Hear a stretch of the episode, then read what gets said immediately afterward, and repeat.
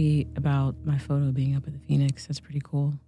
What has happened is a very, very nice gift from God about, see, you didn't even think that this could happen to you. And look, it's happening and it's grandiose and it's more than you can even imagine. Did you ever think that a photo you took would be on a building? How, now, how big? How big is the picture now? 17 feet by 8 feet. Oh, wow! And it looked good. The golden hour glow that was going on, and and honestly, my I loved that of all the pictures that are representing the shows at the Phoenix, that one was a scene of love. It was a scene of affection. Yeah.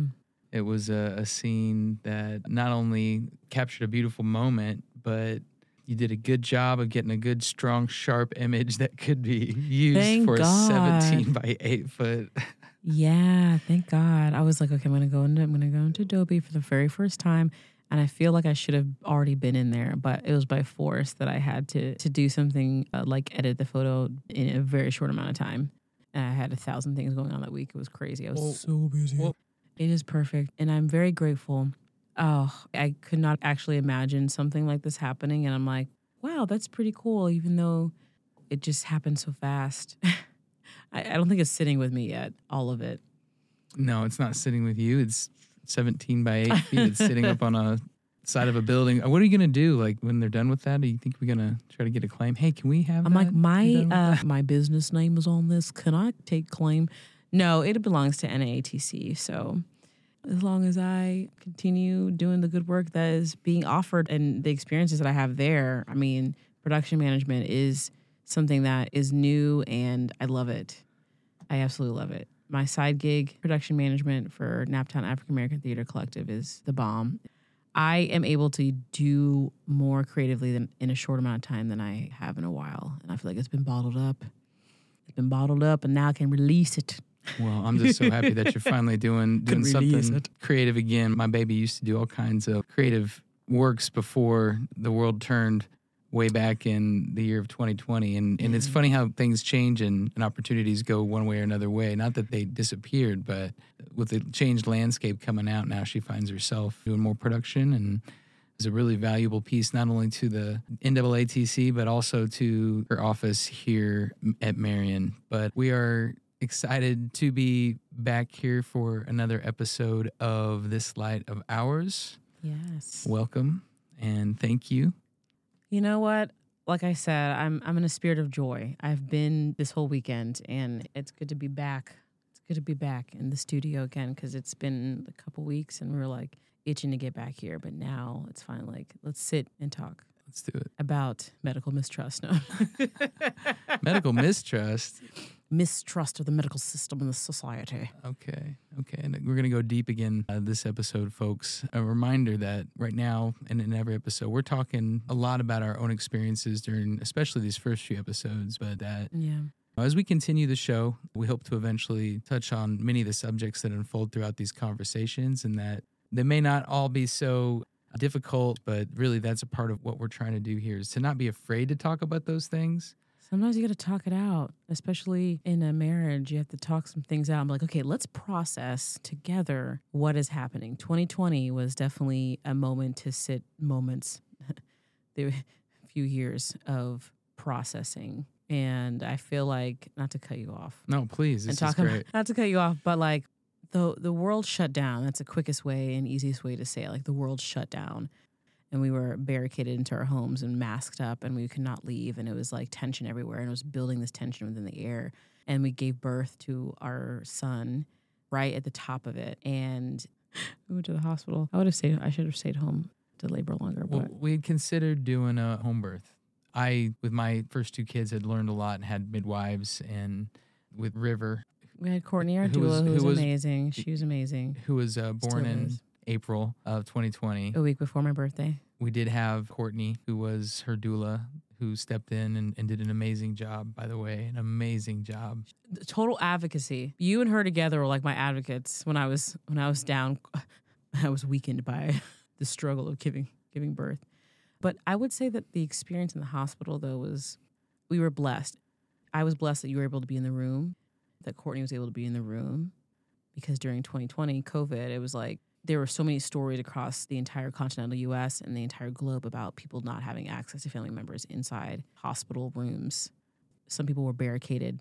They were had to like what was it? Zoom call their loved ones. I think that was news headlines that were I saw, but I was blessed. We were blessed that you were able to be in the same room. Courtney was able to be there.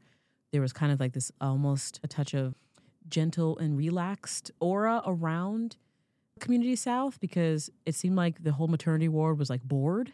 Do you remember that? Yeah. They, bored. They even said they were bored, and they I was getting like, a lot of action. If you recall, hospitals were in a different sort of world, honestly, at that time, and they were limited to just certain facilities because of the all the resources being tied to you know. Well, I don't know. and- Well, so and many all- things are happening. All It the was crazy. circumstances and the measures that were being taken at the time, and yeah, lots. as a result, eh, the truth was that they they were all underwhelmed, and so we were getting kind of the royal treatment.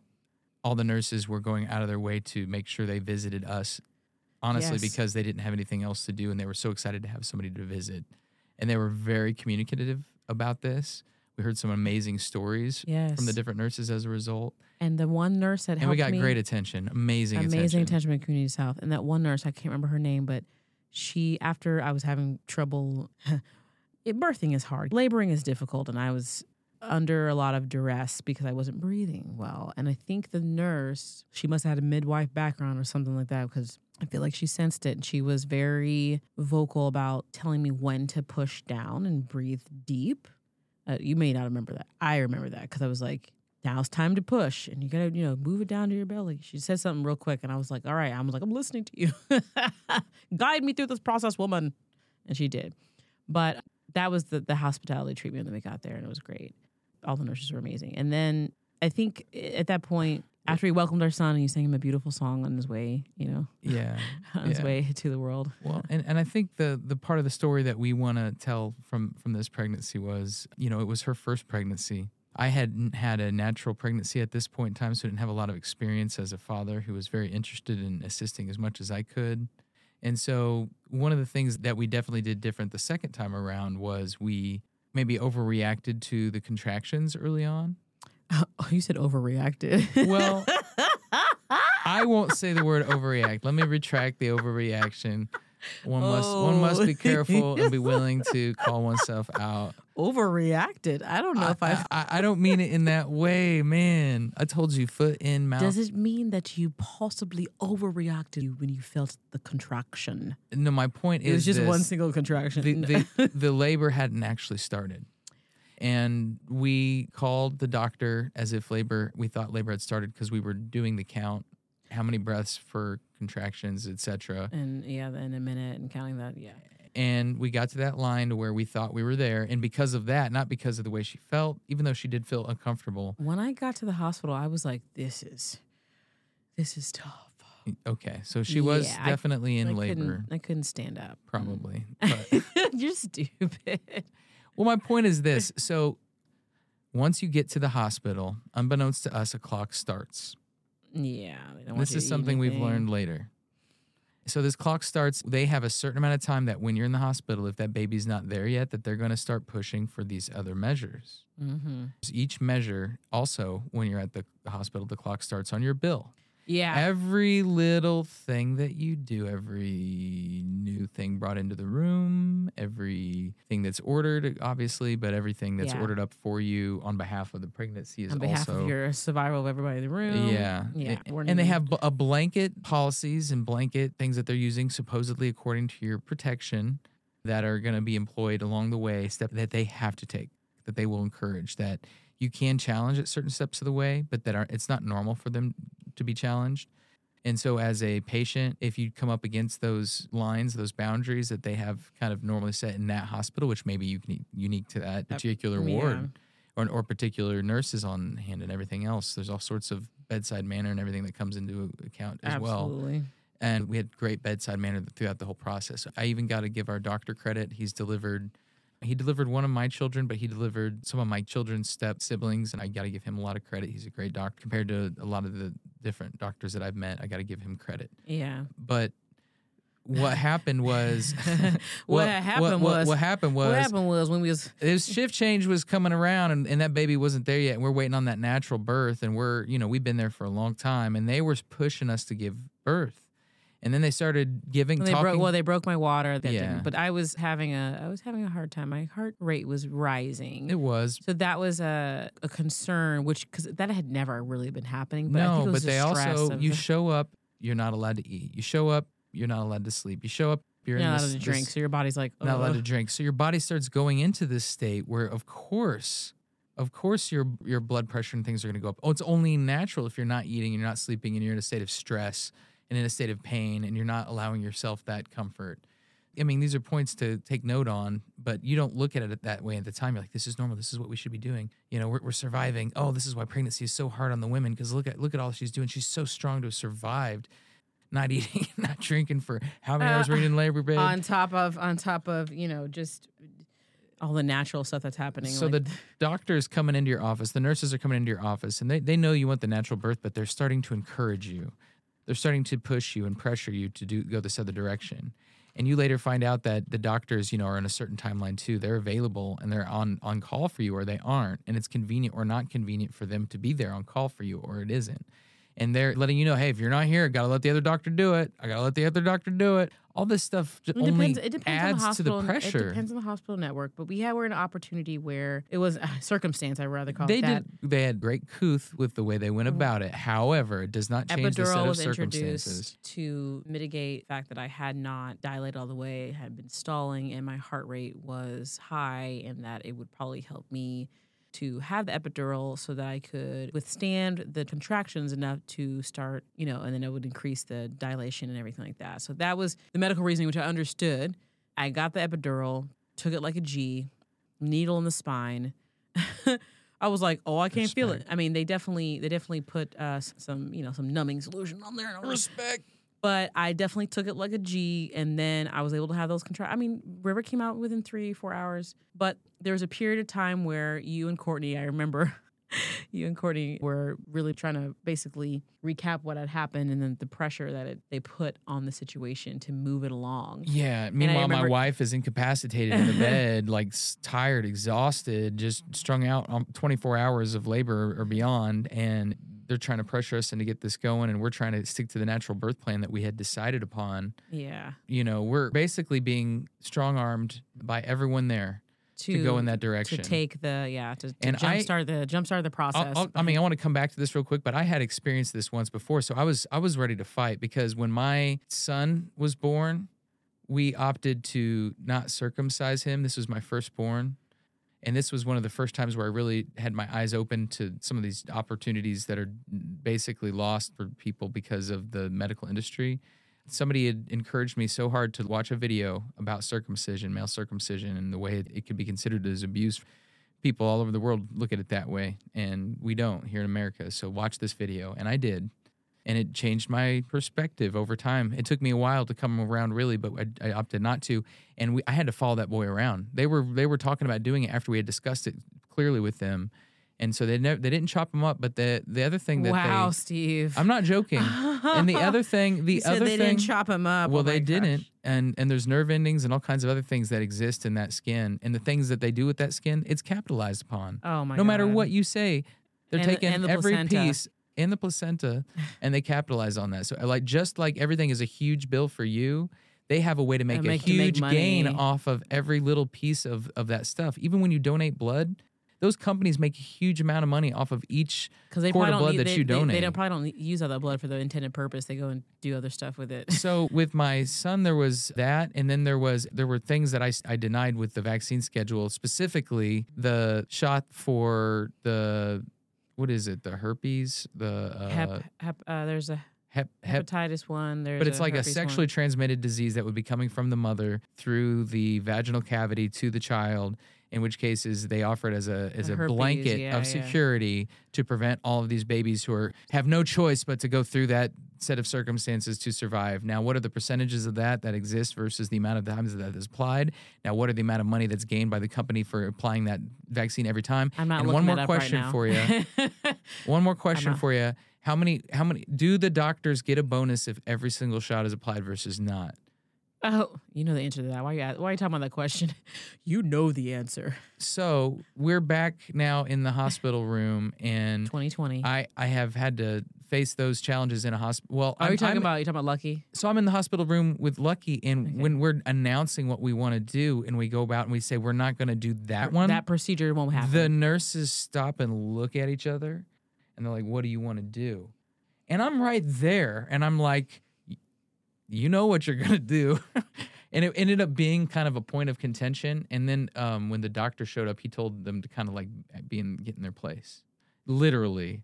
So he showed me the respect at that time, that doctor, uh, with my other kids. But so when we were in the room with you, you know, when Courtney and I were both uh, trying to stick that birth plan, I was channeling a little bit of that and of feel, it, feeling yeah. some kind of way. So I was, you know, I really, I think we put up a fight, but eventually the clock was ticking, and we did come. My my wife did build the pressure, and we did, you well, know, the epidural did. and the baby help. came out fine. River was pissed The- on his way out the door. Yeah, he was. He was not happy, and I imagine it's because he had, you know, some residuals from the epi- from the epidural. but he the- and the- eventually and the- calmed down. How did and he the do that? pitocin, the pitocin as well. That was that pitocin made my feet swell. So he was That he came into the world all upset. He came into the world off of the uh, shot, and then and by contrast, our daughter was a little different story. We'll get to that, but he was crying. He was unhappy, and he stayed that way for a few minutes. And eventually, the And he nurses gave him some space too. Yeah, he calmed down, and then you sang to him.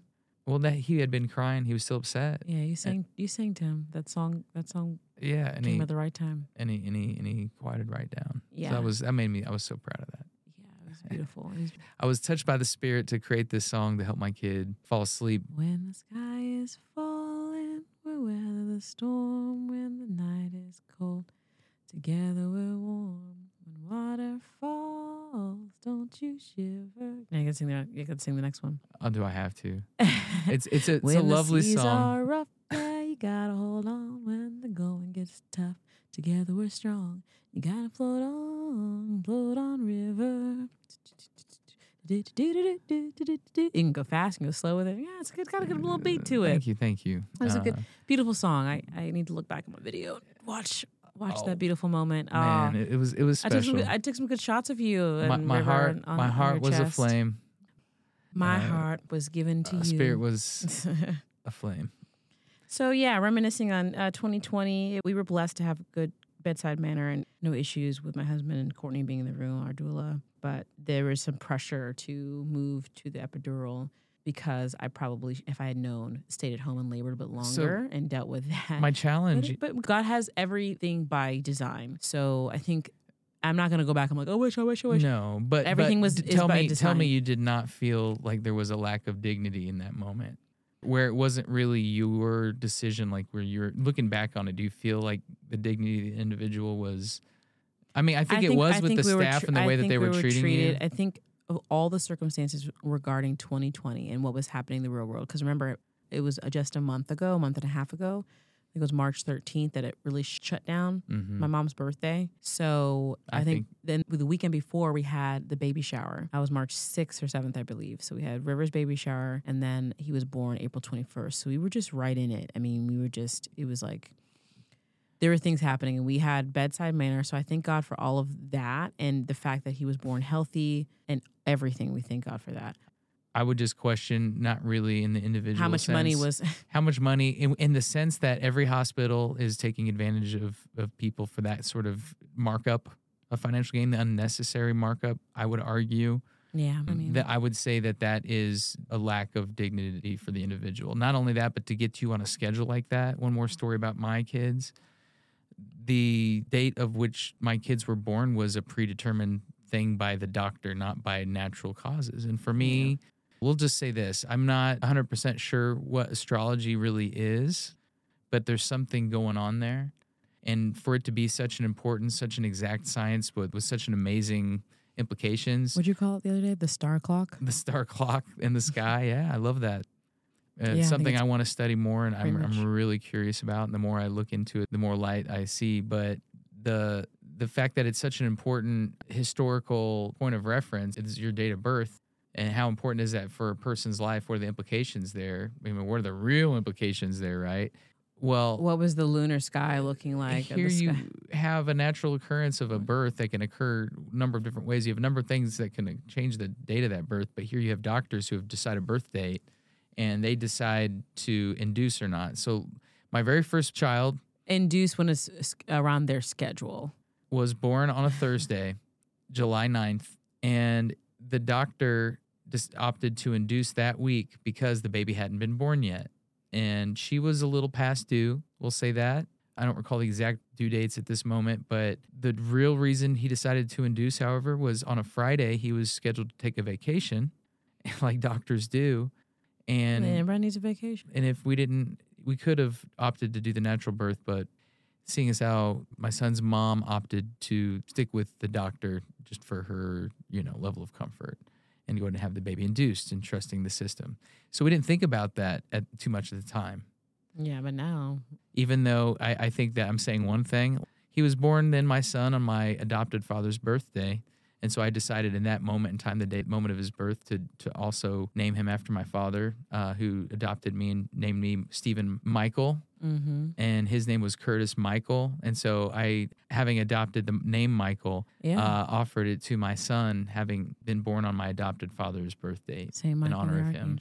And my my father was just happened to come from a, a Catholic family that was broken up as well. Uh, my adopted father, I'm one of seven kids who were split up when his mom died when he was young. So it was just a, a great story behind all of that, and it coming to me and him choosing to adopt me and coming from him, his story. But to pass that along, I, I wouldn't change that for the world. So let me put that into context for we you. have to put that in perspective. And all that beautiful, you just told a beautiful story, but we do have to go back to, you know, Now, my second child, guess what? She was born by the same doctor on guess what? A Thursday, because guess what? He had another trip he was taking on a Friday. I- How am I supposed to feel about that? Now, my birth, my daughter was born on April 3rd. My birthday is April the 5th. Who's to say she wouldn't have been born if she couldn't have just cooked two days longer on my birthday? So my dad gets to share his birthday with uh, Lucky because of this doctor, but but I don't get to share get my to share birthday, with my daughter potentially, potentially, mind you, because of, because of the doctor. well, you know, I'm I- conflicted.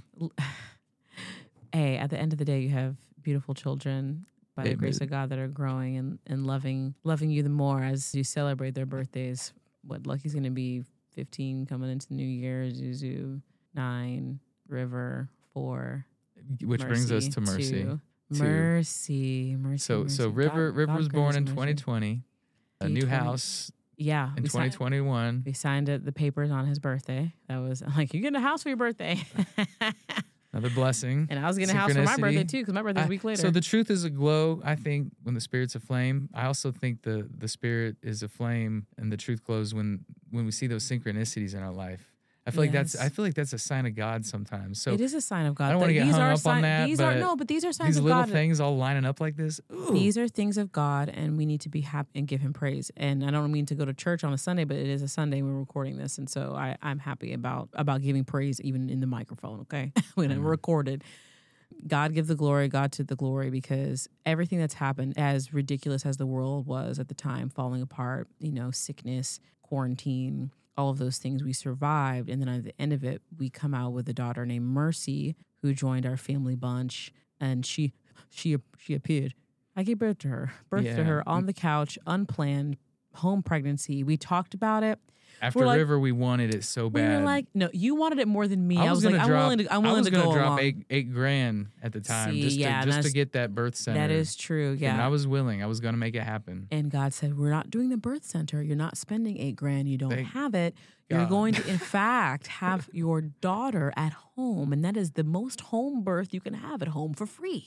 So three three kids in, three kids That's in, what you're going to do. three three kids induced. I'm still pulling for that natural experience, that race to the hospital, that I am alive. This is really happening moment with my kids to where it's it's not just a miracle to see them when they come out, but it's a Mhm. miracle to be there for the journey that takes you to that moment. Yeah, amen. And in here it was baby's not due for another week. the 27th, I wasn't feeling well. Dinner time came around and we left, or dinner time left. I was like, everybody go upstairs, leave me alone. I need to be, you know, by myself. And Mercy kicked into gear. She's like, it is time. Now that you've finished work and you've eaten And now I'm going to enter the world. And so for the next mm, several hours, I was having very deliberate stages of labor, which was amazing to see. I mean, if I'm looking at myself scientifically. I'm like, these things were happening. Checked, check, mucus plug, check. All the, the Ew, details, mucus gross. plug. Now, what was what was driving me nuts all of a sudden was the fact that I've got all my kids over. I'm in the middle You tucked of uh, everybody in bed. I, I had just put all the kids in bed. Big kids are in bed. Little kids are in bed.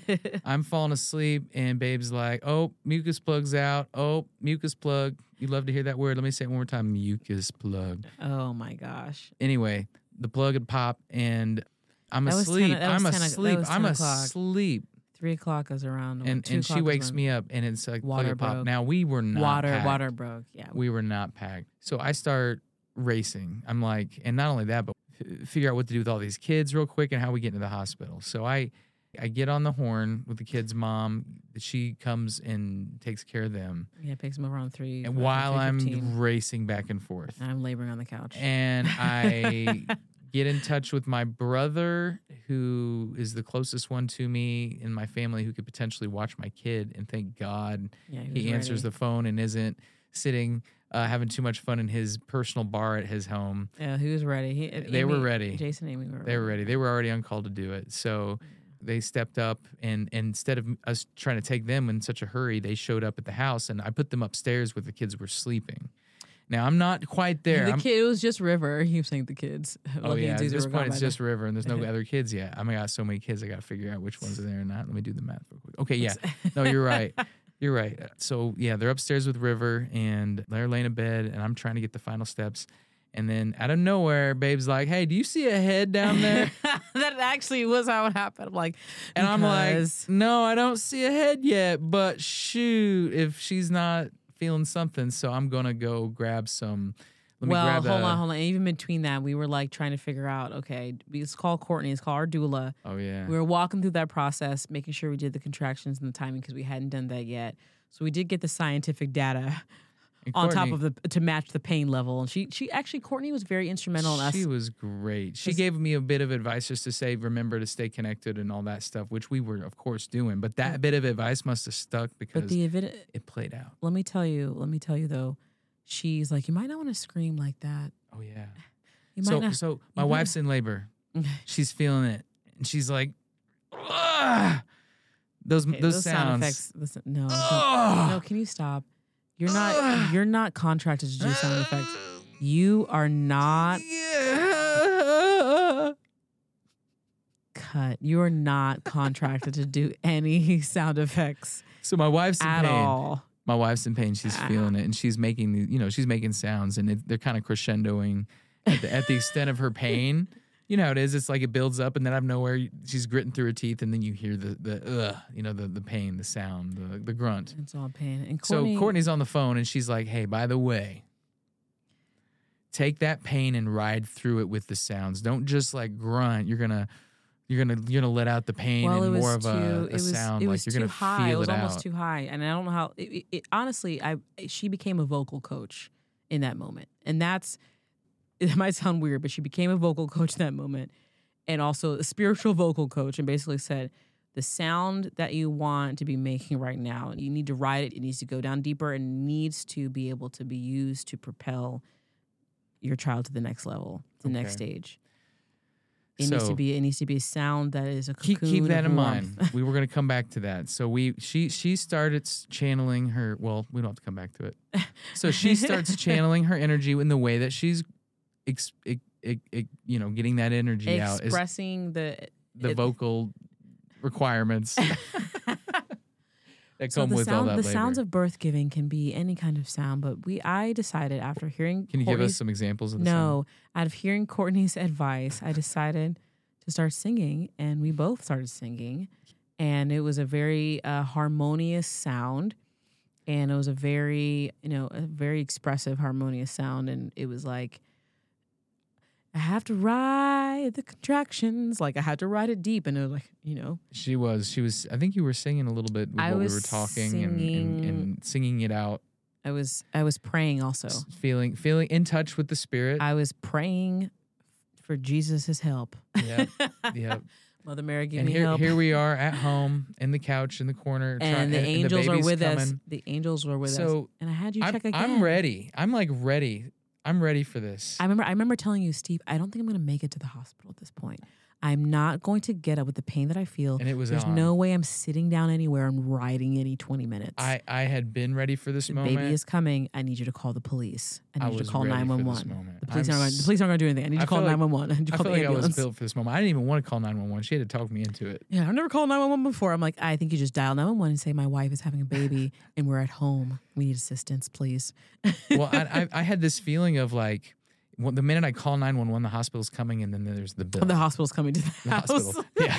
Well, maybe not the hospital, but maybe the Yeah, whole the- fire department. The- yeah, the fire department and the ambulance. they're anyway. bringing, they're bringing two a ladder truck, a, a, a ambulance, and another. uh, and all those dudes in our kitchen. But anyway, um, They were led by a strong female uh, firefighter who was. We're getting ahead of the amazing. story. okay, yeah, we are. So let's go back in time. So, So- you're ready. You're ready. I'm telling you that there's no way I'm riding in the car. Absolutely no way. Baby's coming. Call 911. You call 911, and the operator is like, "Okay, this is what you need to do. You need to get on her back." And I said, "You know what, ma'am? I'm sorry. I'm not going to lie down on my back. I've decided that no one's going to sway me or push me, and Uh, so- I am going to be my own advocate.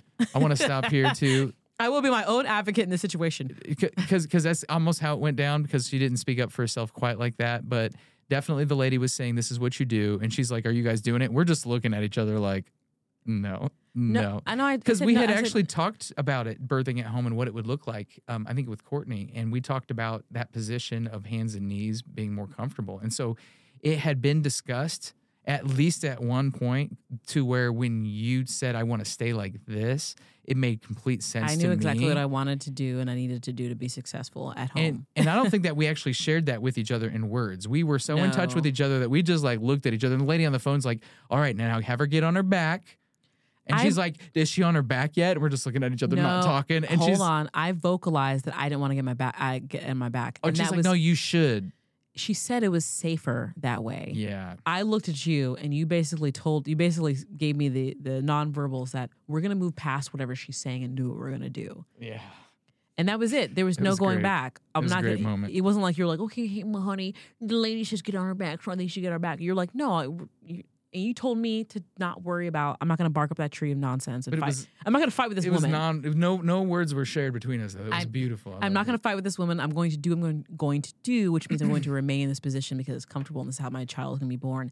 And we actually, in between think- all that, she uh, uh, directed us to go get blankets and towels, and that's when we split up. You went upstairs. You, I mean, this is a blessing. You had washed a bunch of blankets and towels like three or four days before. I don't know if you remember that, but they were clean. I remember taking uh, the towels, putting them upstairs, and we had one blanket downstairs, the one that Jason Amy got me, and. uh that was funny. And then we came down, we met each other back in the living room in between contractions. And uh, I was like, here's a blanket. You threw the blanket on the couch and covering it everywhere. I'm like, all right, all right, here's the towels. And I'm like, okay, here she comes. And then I pushed, pushed, pushed. And then we stopped and we thought about the way we were pushing the sounds that we're making. Well, the sound was already, you know, It was, hap- already it was somewhere happening. good, but it was it became something It, else. it was a song. it we started like um So, like yeah, we were humming yeah, yeah, together and yeah. it became a vibration and we were literally vibrating we were on a frequency we were on a whole nother level no we were it was special we were we were our spirits were aflame literally i felt so close to you in that moment I love, I love that we're getting and deep into the and, intimacy. and i'm going to tell you guys it happened so fast when when the minute that we started vibrating like that it had been a challenge i felt the energy it was building and building and building but it was still rough and the minute that we really started like oh yeah, the har- the harmony. Yeah, when we- that we hit this harmony out of nowhere her energy changed and that baby she just came right out she flew out she she came out and I so fast I like remember- literally I looked back and I was like, make sure you catch her. like it was hard to catch her because you know spindly little uh slimy She little She was so thing. strong. She is so strong. Um, and she was so happy she was unlike her brother who was crying like it took her a minute to cry but she was obviously aware and acute before she cried and she cried for just a second and then it was over she was calm she was calm in your arms on your She- chest yeah, she, She cried, was she cried for a minute. I remember one one moment where because I it was like a lot happening. But yeah, Yeah. she was happy, and then we had to separate because uh, I had to drive in one ambulance, and she I had to to- drive with her in the other one, but she never one. she never lost the cool. She kept looking at me. She was kind of turning her head to the right, looking at her father, which was special. I thought, Amen. and uh, but she had her head up, smile, like eyes open, pretty much the whole ride there. Oh, she was ready for the world. Yeah, she was. She decided when she wanted to come. Uh huh. She made. I mean, God. God guided her. The Holy Spirit, you know, brought her into uh, into existence. But I, um, They literally said that she was like had no issues the whole way through the hospital. Like there was nothing that stopped this girl from moving on, and she was, I would say, healthier and stronger and had less challenges than her brother did coming out. no jaundice, no issues. Yeah, he- I didn't. I didn't have any tears, but I know we're getting really detailed. But this is for people that no. But this is this is real life. If you are a woman or you are in a marriage or a relationship and the birth comes apart, it means it's a beautiful story. And even all the details are beautiful, even if they're personal. But that doesn't mean we should be like, oh gosh, taboo, taboo. The point is that, that there was an opportunity here for us to not take the advice that was given Ye- to us yeah. and to use our own instincts and also with the information that was given to us and to take ourselves in another direction despite being challenged. So we we were challenged. I was challenged back when you know I didn't want to do a, that particular shot for my son. I was challenged when I didn't want to circumcise my son. You know, I was challenged Oh, with yeah, the- the- with the River, herpes. with the doctor, you know, wanting to induce when we were in, insisting on a natural birth. And then, you know, here there were no challenges. It was 100%, merciful. yeah. And I believe But- there are but- angels present in our house because there was no way that there was an angelic presence in the house to be able to do what we did, and no one, and I say no one came out. There was no issue. So no one came out without any. No one. We had. We were blessed the entire situation, and coming on the other side, like I experienced a really awesome, healthy pregnancy, and then birth, delivery, and thereafter, and we were. It was so healthy that we had our placenta encapsulized. This is a, a medical practice that maybe some people were like, "What?" okay, this is something we could shed some light on. so, all of the animal kingdom that is mammalian, uh, except for human beings, uh, specifically eats their placenta. Uh, the mother does after the child is born because of the nutrients that are gathered from that. In fact, it's it's traditional in many hominid, human societies, cultures for them to do the same thing. They will prepare different ways, including encapsulation, which is what we chose to do with this birth, something that we hadn't done in any of my other pregnancies. I will say previously, another challenge I was met with, I wanted to do delayed cord clamping with River.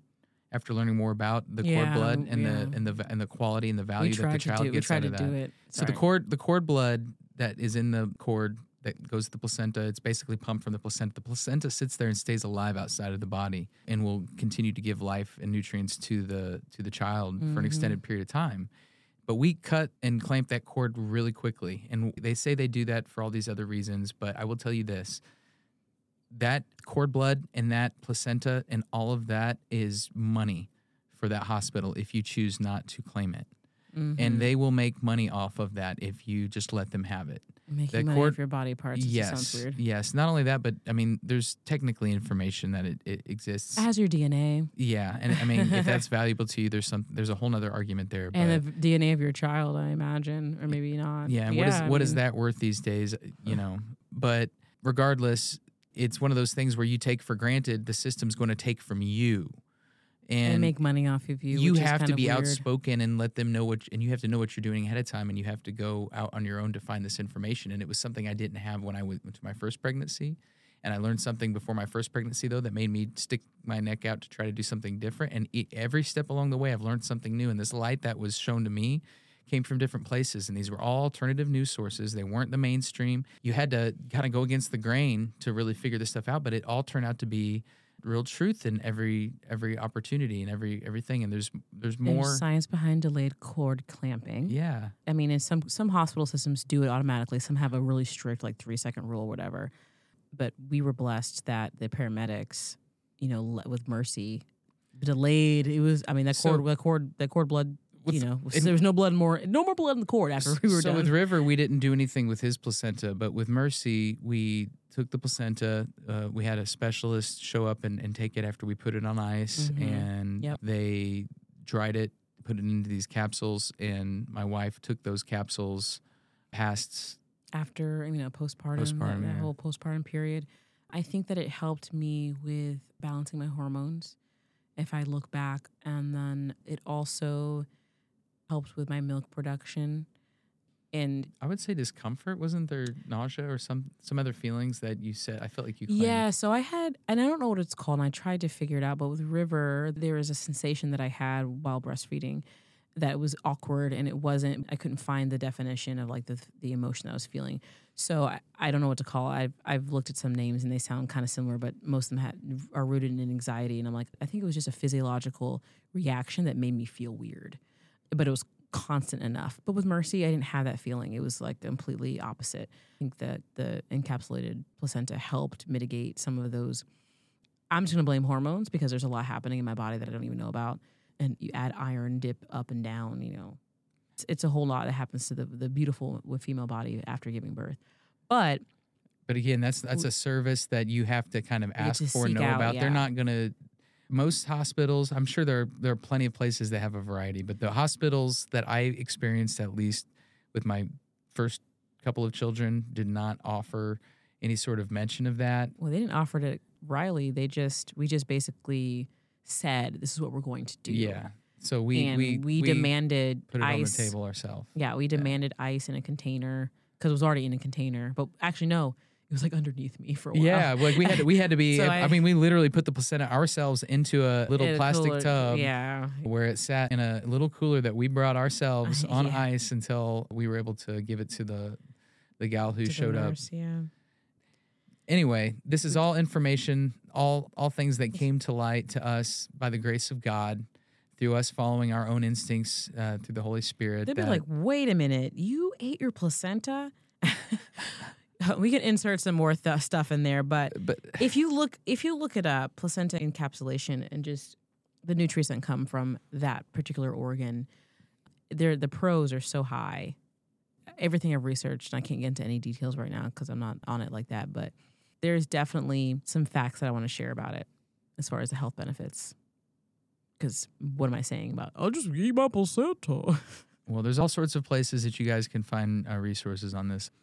You know, I, I don't want to go too much longer on our own personal take on this, but just to kind of tie this into the subject of the last episode, I know we got real deep into just the idea that Propaganda. propaganda controls a lot of this information. I think this is a lot of what we're seeing here with the medical industry. It's and when it's pri- propaganda these days seems to be more towards a private end. I'm sure it gets there's more to it than just that, but these private interests, this capital gain off of what I would call the livelihoods of other people, the and that quality of life, even even so, even down to the body parts, which is a whole nother. I'm not going to get I into mean, all that. I was an o- or I, I, I think like I removed organ donation from my card because I just I'm just like scared of what they're going to do with it. so so if there's truth to the idea that the placenta is giving nutrients and, and immunity to this child up Mhm. beyond to the point of most the blanket service that people are getting with cord clamping and that part of the birth process if most kids are getting their cords cut and all this stuff prior to that being fully realized and then hospitals are also making money off of that Mhm. are hospitals as this system are we not systematically being taken advantage of by a system that is gaining literally gaining from our, our livelihoods So Like- what would be interesting is if we can find out what exactly happens to it, these these body parts are blood that is given to the hospital. Because i've even wanted to know i'm telling you when i worked at a certain organization here in indianapolis i was told that you know hey we need to make sure that the mmr you know vaccine is still active in your body. That's basically what they said to me. I had to go through you know basically a physical you know drug test for a job and all that good stuff all the stuff. And so i had to get my tuberculosis shots and all that good stuff. I'm like great tetanus okay. But MMR. I didn't have it updated. They just wanted to make sure that I had the immunity to it. So I went in, I did it. They took my blood. I didn't hear anything back from them because you never hear back from those people unless you're testing for something specific. And then I went in again for an update on, I think, the TB reading. And they were like, oh, well, your blood, um, we still need some more blood from you. So can we have more blood? MMR reading didn't, we, we don't know. I and I don't think I really processed what was happening, but they asked for more blood, and I said okay. And then it was after that I I felt talk about dignity of individual. I definitely felt dignity of myself being just taken advantage of, and in a way that it's because I wanted the job that I was going to do what they asked me to do because I was already at that stage of employment and pre-employment. But what are you doing with my blood? I thought you already did what you had to do with the first reading you did of the MMR uh, particles, whatever that you were trying to look for. It was very weird. I did share the story with my sister. We were just talking, you know, catching up. I shared the story with her, and she was like, Crystal, you shouldn't have let them do that. she said you shouldn't have let them take your blood. And I was like, oh my gosh, I've been I've been I've been hijacked as, a, as an experiment. Who knows what they're doing with my butt, blood? And I'm like, what? Oh no, I'm AB AB AB positive. AB positive. Yeah, you're O negative, right? Oh, I'm O positive. Oh, O positive, yeah. So I'm universal recipient or whatever. So it's like, are they doing stuff to my? And then I don't know. I I started to get a little cosmic when I was thinking about what is happening to my blood that is outside of my body. Like that is a little bit heady, but that is just something that crossed my mind after I pondered on this circumstance that I found myself in, where an agency wanted my blood for a second round, and I was doing pre-employment stuff that I needed to get through. And this is not the first time this has happened. And it was pre 2020, remember, at that other organization where it was on demand that everyone received the flu vaccination. And I, pregnant with our son, was like, I've never had the flu and I will absolutely never take the flu shot and I will stay on that stance and I will not waver. I, I will be a rock and a force of this feeling. And um, prior to 2020, my Right wife before was getting pressure to be vaccinated against her will, and we did not consider ourselves to be anti-vaxxers. It wasn't something that was even in the picture. no one it was talked more about no one talked like that in the house. We were just o- like obvious sort of understanding that not everybody has to get a flu vaccine. That it was like something where her family was has always been healthy when they have not gotten vaccines like that, and Yeah. Just, so it, it became something that uh, again you know what is happening now this was being something something that was being done to me that it was it was threatening my my physicality whereas the other experience i was talking about was like blood being taken away from me. But it's this this whole dignity of the individual like where or if people are impeding on my personal safety and space and autonomy of my body. And- and- and what do you want to do to or with? And to what end really? everybody may have a different circumstance or a different reaction or a different reason for having find themselves in whatever predicament when it comes to you know engagement with the medical system or pharmaceuticals and all of that you know Is health health and wellness. Is it not But just there- a there- blanket tip for capital gain for them? capital gain is a running theme within the pharmaceutical industry within laws within all of this stuff and there's a fine line where they all meet. They all meet and have a conversation about what gains they can get off people and in where they can do these things. Now you, tuskegee uh, institute that experimentation with syphilis and uh, those men that they were just basically hey let's just take a, a nice group of, of black men and poison them and watch how they die. That is actually what happened. And the US government, public health, which is supposed to be what a governing body of how to help society stay sanitized and healthy, had some sort of eugenics mindset or whatever infiltration into that department. And then we have an experimentation done on people for the sake of medicine and for the sake of just experimentation and observation and death for gain. What gain did they have? I'm curious. What monetary gain was gained off of that and that experience, or was it just sinister all around? Well, it's it, the dignity of the individual is not coming into account here. Uh, I believe, anyway, from the context. But I agree with you. and and then who is who uh, whose interests are being played out? The interests of the the corporation, which has the rights of an individual, and the, uh, or the corporate entity. In this instance, the So hospital is a one mind. business, and they make money, and they're there for profit. It reminds me of back when I was in the the journalism world, when I was in the newsroom, going into the newspaper, and they broke down the old reason for the thing and the new reason for the thing. The old world reason for you know, news was to be a watchdog of the government and to give people the truth. Well, the new reason is to sell papers, and this is what sells papers. Well, the old world purpose for a hospital was to help keep people alive. The new world Mm-hmm. purpose for the hospital is to make money. And and how are we making money? I thought it was saving lives because you want people to live, not make money off them. I think that you know our experience in the hospital setting, you wonder is this a life saving practice or is this a money making practice? Like that's a weird thing to think about. And I, I'm grateful that we didn't really have too many of those hit head on in a way that would be detrimental to our family. We've been successful, but I do wonder when that one agency took my blood more than once. What were you trying to do? what did you want from me?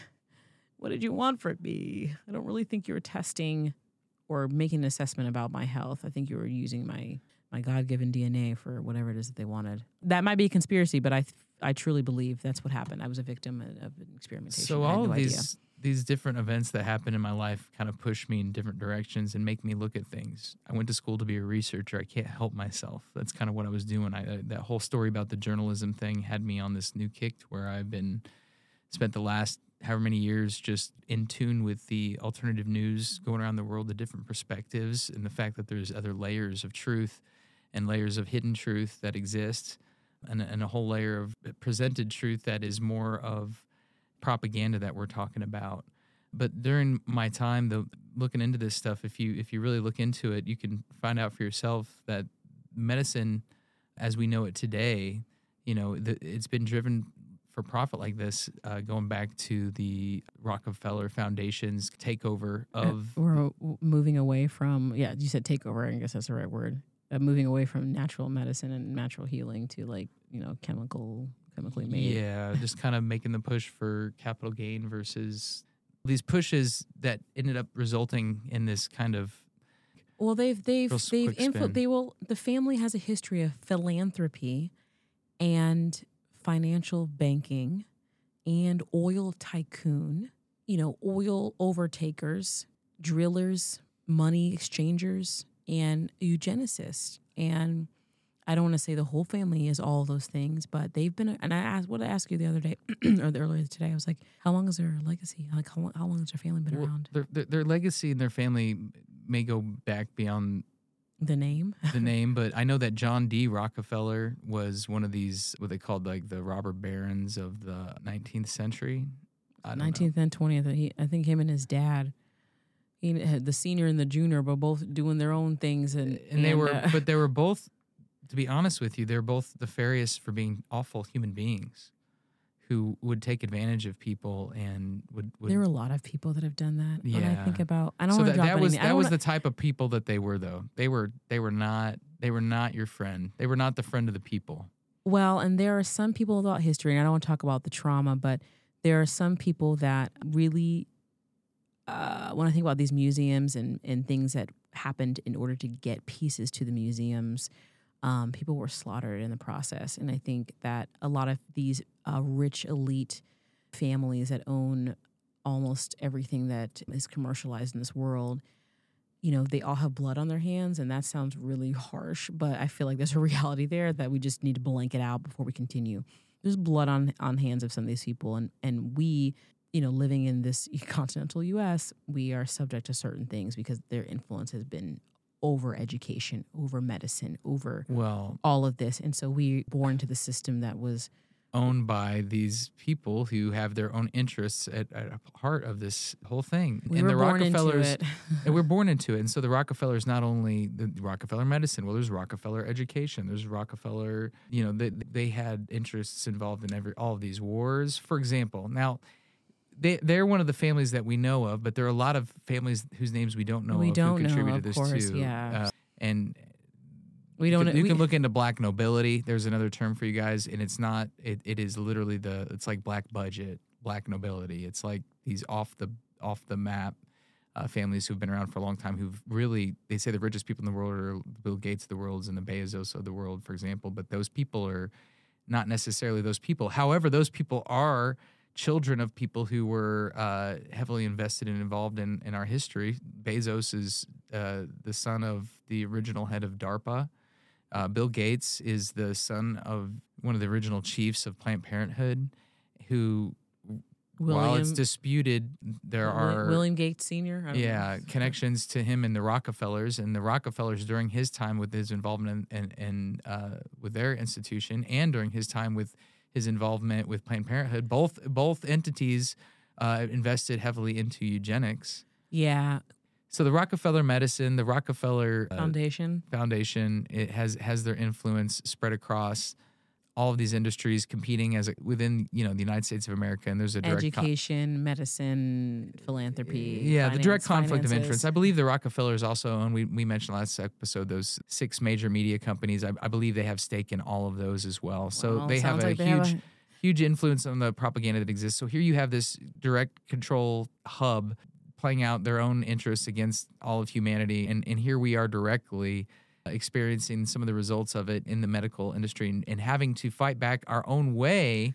as, as parents who care about battles, the lives of their we won- children. But we won them. We won these small battles. We got our placenta taken care of and, and escorted out of the building. and, we have no two issues. healthy and brilliant children. Our son River can can read and has been able to since he was two. He's been hooked on phonics. Even before, even before, almost before two, because he was saying the alphabet. our, our daughter Mercy, uh, you know, doesn't get as much one-on-one time with the language as he does, but she's brilliant, and I hear from her our teachers regularly that she is the brightest of her bunch in a way that blows them away.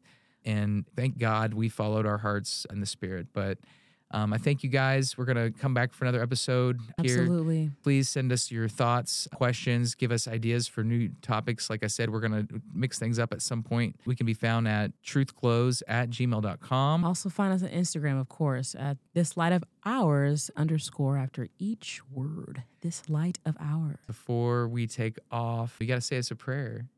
Yeah, I didn't open up with one, and uh, we- but I'll, but I'll end with one. Saint Michael for sure. I was thinking about it earlier when you were talking about Lucky and yourself and your dad. Your I appreciate you, baby. Yeah. Thank you. In the Father, Son, Holy Spirit. Amen. Saint Michael the Archangel, defend us in battle. Be our protection against the wickedness and the snares of the devil. May God rebuke him, we humbly pray. Into thou, Prince of the heavenly host, by the divine power of God, cast into hell Satan and all the evil spirits who wander throughout the world, seeking the ruins of souls. Amen. Amen. Oh my gosh. Amen. All right. Amen. Well, my baby has got to pee. We've been she's been holding it for a long time, so we're gonna let her take the headphones off. I'll close this one out. Thank you guys so much. We'll see you next week. you know how to sing.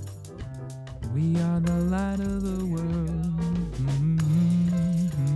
Mm-hmm. Man, I can't believe it. We got through another episode. Things are going pretty good. Gotta go get them kids. We gotta race and get out of here. I better save this thing. I need to stop recording. What you doing? Still recording? Oh my goodness. I would have had it open by now, babe. I thought you was ready. I thought you was ready, but you're ready now. I'm always ready. That's his thing, yeah. That's his thing. You're ready now. We always ready. now. Are you ready? We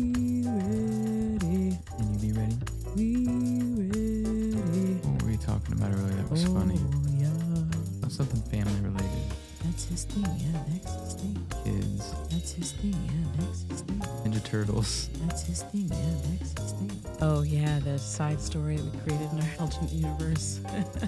that was goofy. We won't disclose what changes were made, but there's a new timeline, a new storyline. Interesting.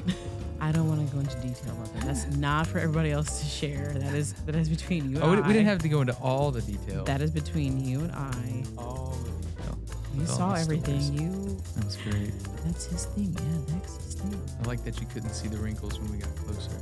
We can cut this part out because it's just the scrutiny was just too much. No, it's all good. No, the scrutiny was unnecessary. it was unnecessary scrutiny. Shame on me. But I'm glad you laughed with me in that moment. It was great. That was great. But when we got to that perfect All- all- spot, All, all wrinkles aside. and um, you can, and the, all the wrinkles were removed, and it was like, ooh. no, but it looked it looked good in the um, too too too too far too fast. So it's okay. It's okay. So Talk about medical stuff. I'm about to get into it. no, you are you are you are you are you are, and you're going a roundabout way, and that's really it's not bad. But you're you're giving way ahead. Oh, okay. all right. So let's go back into that moment. It's things are changing really fast. and I, I couldn't handle it then. If I if I compare, and I also think about just what we went through, and God bless our children, and all the works that they do, keep the placenta in a way that was really unique. Uh, we didn't really think about that. Obviously. I think in reality, and that's his thing. Yeah, that's his thing. What would have happened if uh, they would have got the image? Uh, like, what would you have had to have done in that moment? You think? it was already decided, so I was on board with whatever was going to happen. So Yeah. that was that was the money shot. That was the money yeah. photo. So it might not have. it probably been really pixelated. Yeah. Good, Yeah. good thing it, it all turned out. it was beautiful though. You did such a good job. It would have been good from afar, but I don't want to get up close and be like, mm. Mm, mm, mm. No offense, keep the placenta. but you can look this up. Goodbye. This little light of mine, Um, I'm gonna let it shine. wait, but hold on. This little light of ours. That's his thing. Yeah, that's his thing. Goodbye.